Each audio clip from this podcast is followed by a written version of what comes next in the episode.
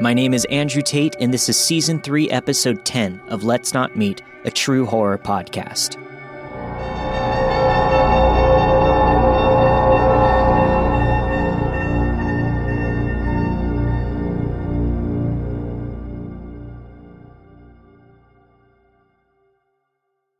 This isn't scary per se, but it's always creepy when someone you have known forever and thought of as a mentor is revealed to be something much, much different. So I had this boss. His name was Mike, and he had come to fill in for a few months while my regular boss was on maternity leave. He was pretty amazing. He inspired me to work harder and even ended up promoting me. The two of us and a third employee, I'll call James, we're always working shifts together. It was fun, just laughing and kicking ass because we all had a similar sense of humor, and James and I were definitely the best employees there. After Mike's time to fill was over, James and I were super bummed because he was seriously the best manager. He was fair and rewarded hard work and truly cared about the employee satisfaction. Plus, he just made everything fun, even though we were working harder. We both looked up to Mike as a manager and a human being. We had the utmost respect for him, and we vowed to keep in touch when we parted ways. Well, fast forward a year or so. James and I ended up dating. We kept in touch with Mike, and he was happy that we ended up together because he thought we were both great people who deserved each other. We saw Mike a few more times and kept in touch over the years through social media. When James proposed and we started planning our wedding, we knew we wanted Mike to be in it. He was part of our trio back before James and I ever knew that we would be together, and the three of us had a bond. We asked him to read something during the ceremony, and he accepted, expressing how honored he felt. When it got to the day of the wedding, Mike was nowhere to be seen. We kept calling him as the ceremony was quickly approaching, and finally James got a hold of him. Mike told him he couldn't get out of work and wouldn't be able to make it. We were both taken aback a little bit because the Mike we knew and looked up to would never bail like this and not even let us know.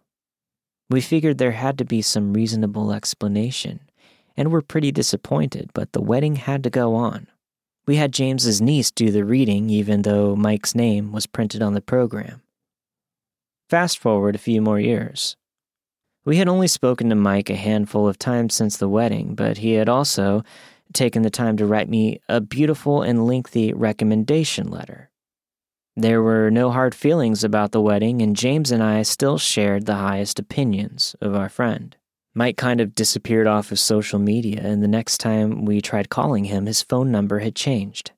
James and I exchanged sentiments of concern and hoped that he was doing okay, but I didn't go much past that. One day, James got a random call from a number that wasn't on his contact list. He answered. It turned out to be Mike, so he put it on speakerphone so that I could say hello. We had our brief pleasantries, but then Mike got into the reason for his call. He wanted to know if he could stay with us for a day or two. My initial reaction was, of course, but James shot me a sharp look. So I added, well, let's discuss it, and we'll call you back.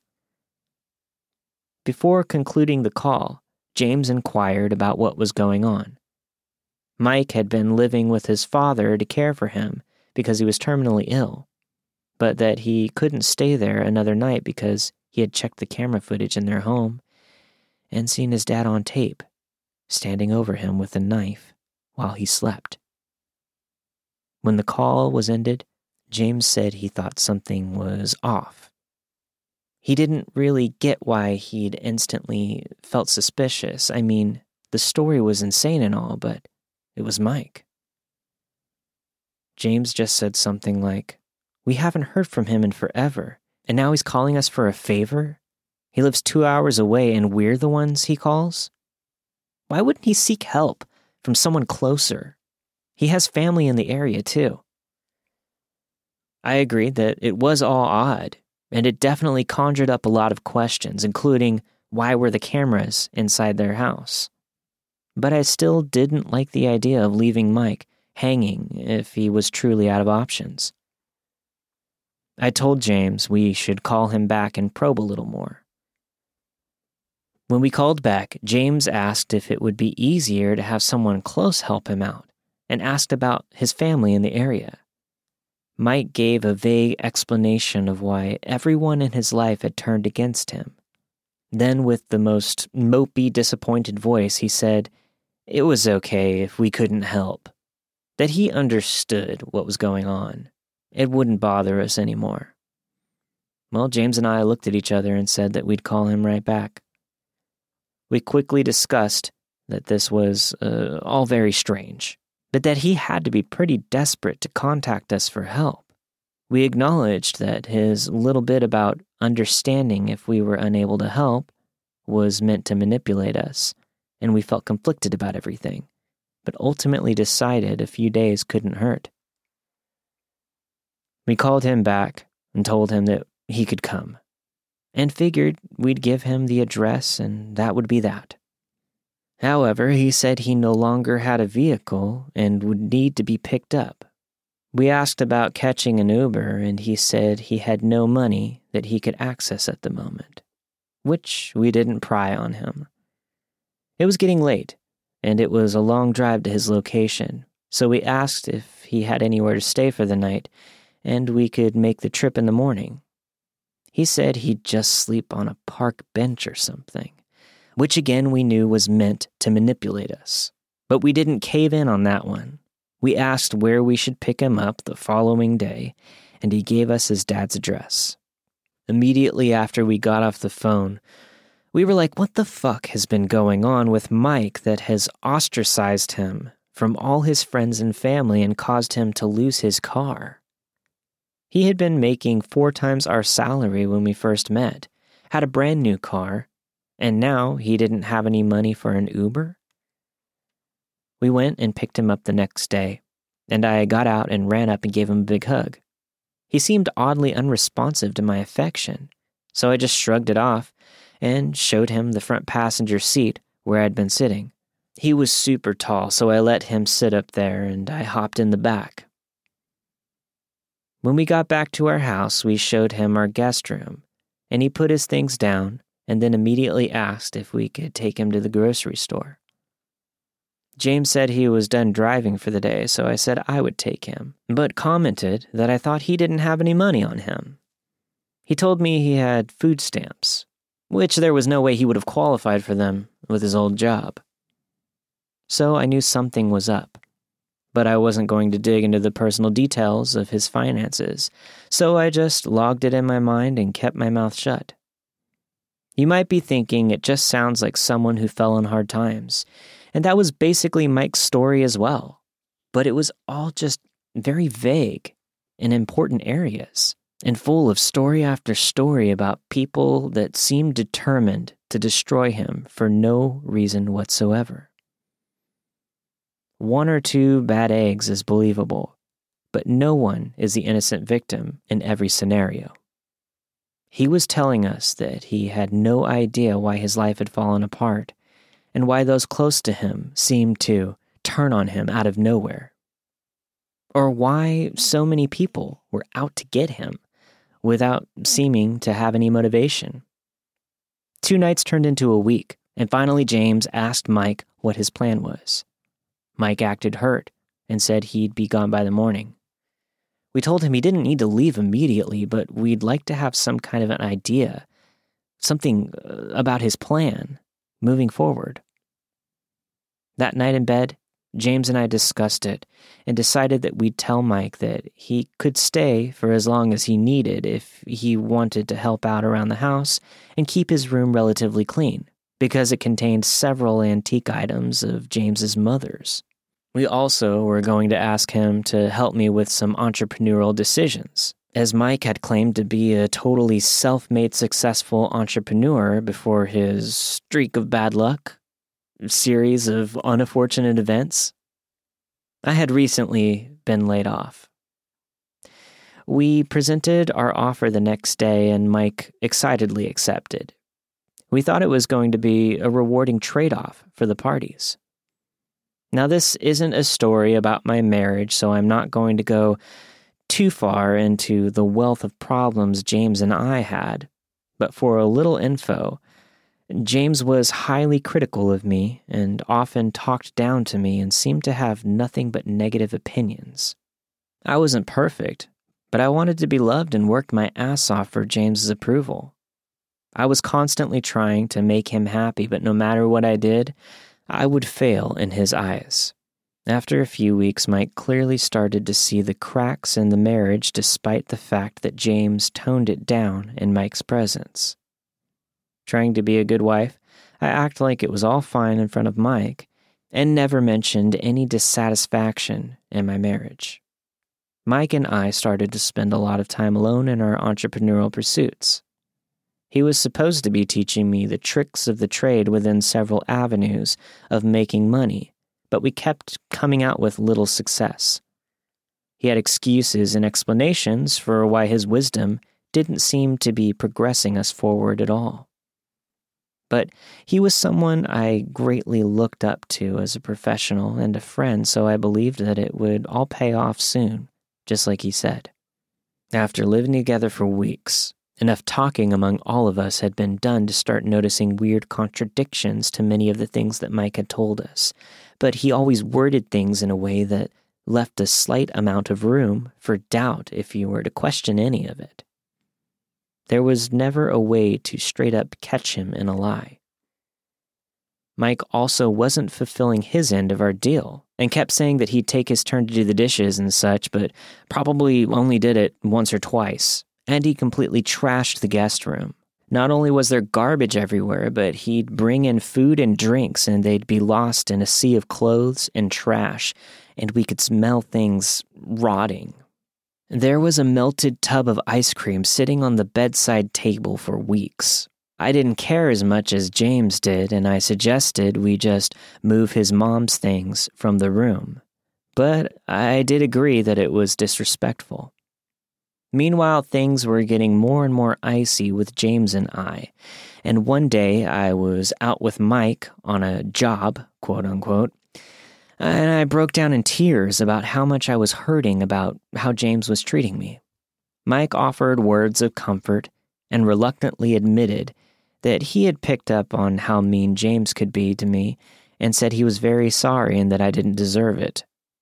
Mike agreed that it was incredibly unjustified, but made me promise not to tell James that he'd said anything because he didn't want to appear like he was taking sides.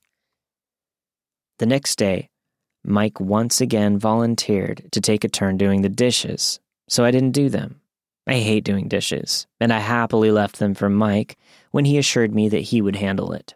Well, Mike got a call informing him that his dad didn't have long to live, so he wanted to go see him.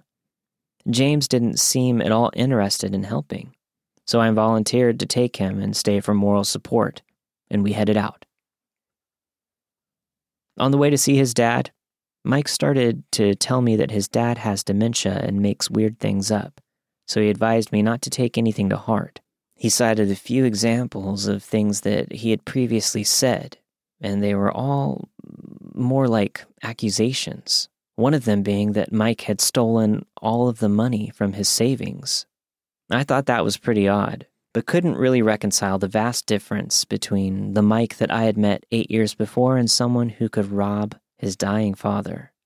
While we were visiting his dad, I didn't say much, as I didn't want to insert myself into private family moments. But I kept noticing things that were weird. Like his dad was fully conscious and talkative and didn't seem like a dying man at all. He even asked us to get him Burger King in the middle of it all. I kept trying to justify things in my head, like, who am I to say a dying man can't want a final meal at Burger King? A few hours in, James called, irate that I had left again without doing the dishes that Mike had promised to do. He chewed me out and threatened to divorce, which was always his go-to to try and whip me into shape, and having the recent affirmations from Mike that I wasn't the only one who saw James's emotional abuse, I said, "Fine, divorce won't be thrown in my face anymore, so divorce it is. back in Mike's dad's room. His dad was yelling about his will and money and such, and Mike looked at me in a way to signal that the dementia was talking. I had started to really question what happened with his dad and if he was really even dying at all, but it wasn't something I could really handle investigating at the moment, given that I had just separated from my husband on the phone. When we left the hospital, Mike's dad was still alive, eating candy bars. I had nowhere else to go, so I went back home and slept upstairs on a couch. I didn't speak to James for 2 whole days, and then Mike said he would talk to his mom and that I could stay there for a week. Then I wondered why his mom wasn't the one helping him, if they were in contact and on good terms, but I just accepted the offer. I couldn't stand being at that house anymore. Mike said he was going to go with me and stay there too, which I thought looked really bad. But he said he spoke to James and that he understood and was fine with it. I spent the entire week crying and talking to Mike about how I felt. He even woke up in the middle of the night with me if I woke up and started spiraling downhill. He made no advances on me or anything of that sort. After a week, I went to stay at my parents', and Mike went back to stay with James. I eventually saw both of them when I'd come over to get things, and in talking with James, he was very much ready for Mike to leave. They barely seemed to talk and didn't seem to be on good terms whatsoever. One night I got the weirdest impulse to ask James if Mike ever said anything about me that he made him promise not to tell me. James hesitated for a second but said yes. Through a series of questions, we inched through both of our experiences with Mike. He had been playing into our rapidly declining marriage and was using everything he observed against us. He had been going out and, quote-unquote, teaching me things to make money. And he did the same thing he did as my boss all those years before, told me about my strengths and complimented my ability to catch on to things quickly. We didn't have much success, but it was very obviously not on account of me.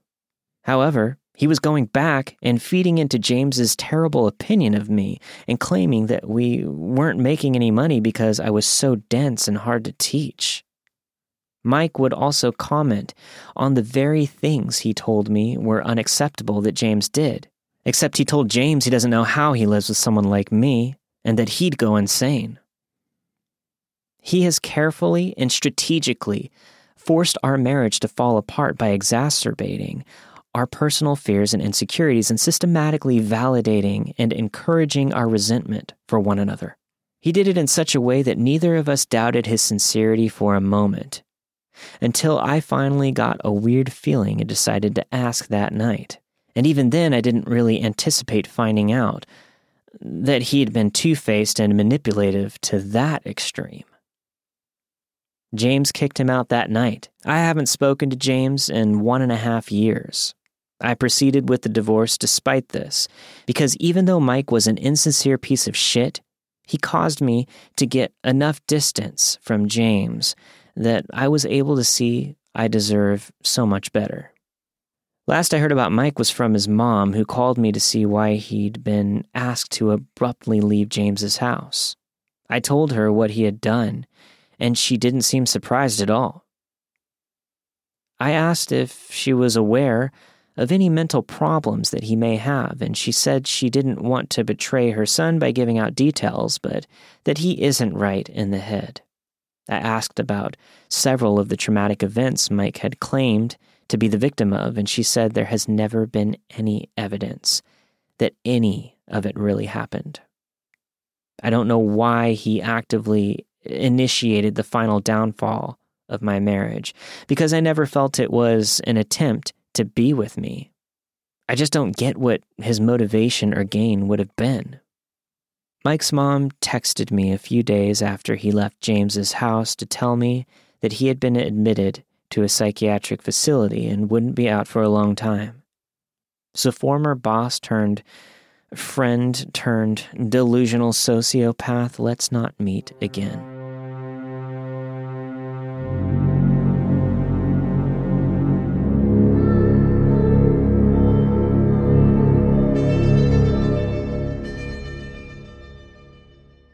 Being a true crime addict from an early age, I'd like to think of myself as a pretty vigilant person.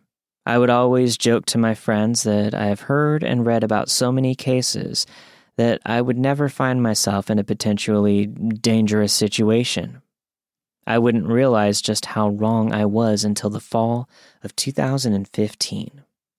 In 2015, I had just moved into a suburb of Houston, Texas, and into my first apartment with my then-boyfriend. Everything had been going great. I had recently found a new job at the local library and was on track to graduate from college within the year. One day, I was going about my normal routine, which consisted of attending my art classes for the day, then making the drive home to change and watch a few episodes of The X-Files before my evening shift at the library. As I was watching the television, I heard a knock at the door. Being the cautious person that I am, I never answer the door when I am home alone. I muted the television and waited in silence for whoever it was at the door to eventually give up and move on with their day. Instead of giving up, the knocking grew louder as a man shouted, "AT&T!" from the other side of the front door. Having AT&T, I was immediately relieved and thought maybe my boyfriend had forgotten to tell me that he's scheduled for a technician to come to our apartment. Just to be sure, I peered through the peephole to see a man dressed head to toe in AT&T uniform, clipboard and all, standing patiently at my doorstep. Still a bit hesitant, I opened the door, not unlocking the security chain which prevents the door from opening more than a few inches from the frame. As soon as I cracked the door, the man introduced himself and shoved his hand through the small gap to grab mine, and called me beautiful. I instantly froze. Instead of a handshake, he continued to hold my hand gently as he vaguely introduced himself, never giving me a name. I began to study the man's face, just in case, taking it all in. Although towering over me at 5'3", he had a very thin frame and looked to be in his early 20s. Still holding my hand while making direct eye contact, the man began to tell me how he was in the neighborhood offering free installations to people who were interested in switching from their internet service providers to AT&T. Confused, and now admittedly regretting my decision to open the door, I just stated that I did in fact already have AT&T and pulled my hand away quickly. The man paused for a moment, staring down at his clipboard. He smiled, then apologized. He informed me that he would remove my house from their list and hoped that I had a great day. I wasted no time and shut the door before the man walked away. I immediately double-checked all of the locks and the windows in my apartment. I panicked. I sat back down on the sofa and tried to rationalize everything that just happened. I feared that maybe the years of consuming terrifying stories had just made me paranoid and that I may have misinterpreted his intentions as malicious. One thing I was sure of is that there was something about his smile and the way that he held my hand that left me nauseated. After calming myself down for about an hour, I decided to text my boyfriend about the weird encounter with the AT&T technician to get a second opinion. He told me that he thought I was being a bit dramatic and reading too much into something that sounded like an honest mistake. Admittedly, his response pissed me off, but I shrugged it off and went to work for the evening. Around 9 p.m., I wandered through the library, completing my nightly closing duties, which consisted of shutting down the power in the building, locking the doors, and recording the foot traffic for the day. In the pitch black of the building, only illuminated by the bright red exit sign, I pulled out my cell phone to call my boyfriend and let him know that I was on my way home, as I did every night. When I unlocked my phone, my stomach sank as I read the text from my boyfriend that was time-stamped at 9 p.m. It read, "They came back." I sprinted to my car, calling my boyfriend to find out if everything was okay. When he answered the phone, he seemed calm and simply explained that AT&T workers had come back and again explained to him that they were offering free internet installations for customers in the area. Also confused, my boyfriend replied, Oh, we already have AT&T. Didn't you come by earlier today?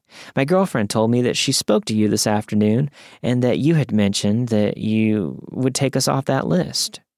He told me that the man looked startled and said that there must have been some confusion, then apologized and walked to his van. All I could get out was, "What the fuck? I'll be right there. Do not answer the door for anyone but me."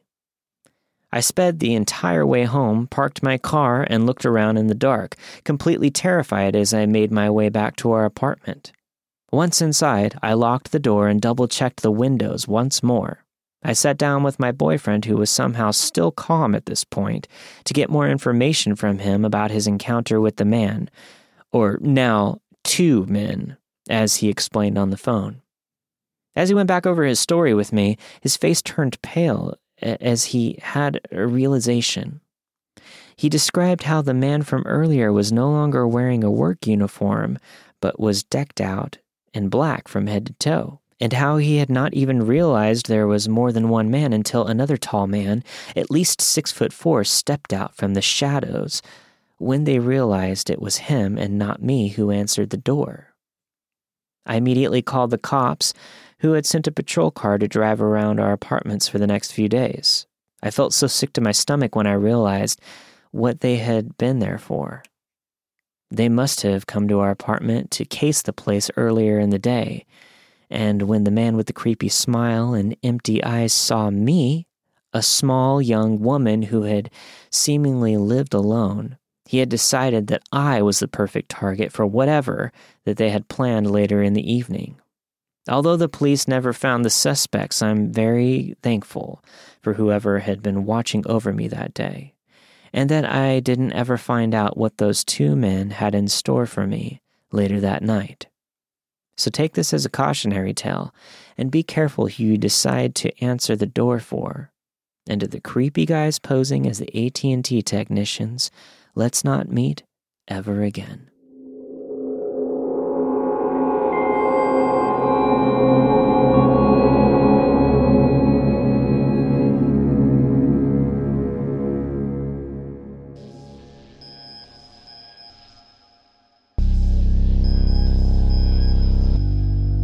Thanks for listening to this week's episode of Let's Not Meet, a true horror podcast. This week you have heard, I knew him for 8 years and looked him up until I finally discovered there was something very wrong with him by Reddit user Curious Kiwi. And finally, Near Miss by a listener that asked to remain anonymous. Don't forget to send your stories in to letsnotmeetstories@gmail.com if you want to hear them on the show. I've been getting a lot of good submissions, and I still have a lot to read through, but the more the merrier. You can follow me on Twitter @LetsNotMeetCast or join the Facebook group. Just search Let's Not Meet Podcast. Or you could just simply email me, letsnotmeetpodcast@gmail.com. I like to hear from you guys. I also want to again remind you guys, I do have a Patreon out there. It's patreon.com/Let's Not Meet Podcast if you want to get bonus content. There's over 75 stories over there already. I've just been doing it for, 4 or 5 months maybe. Head over to patreon.com/Let's Not Meet Podcast. I'll see you guys next week for a brand new episode of Let's Not Meet, a true horror podcast.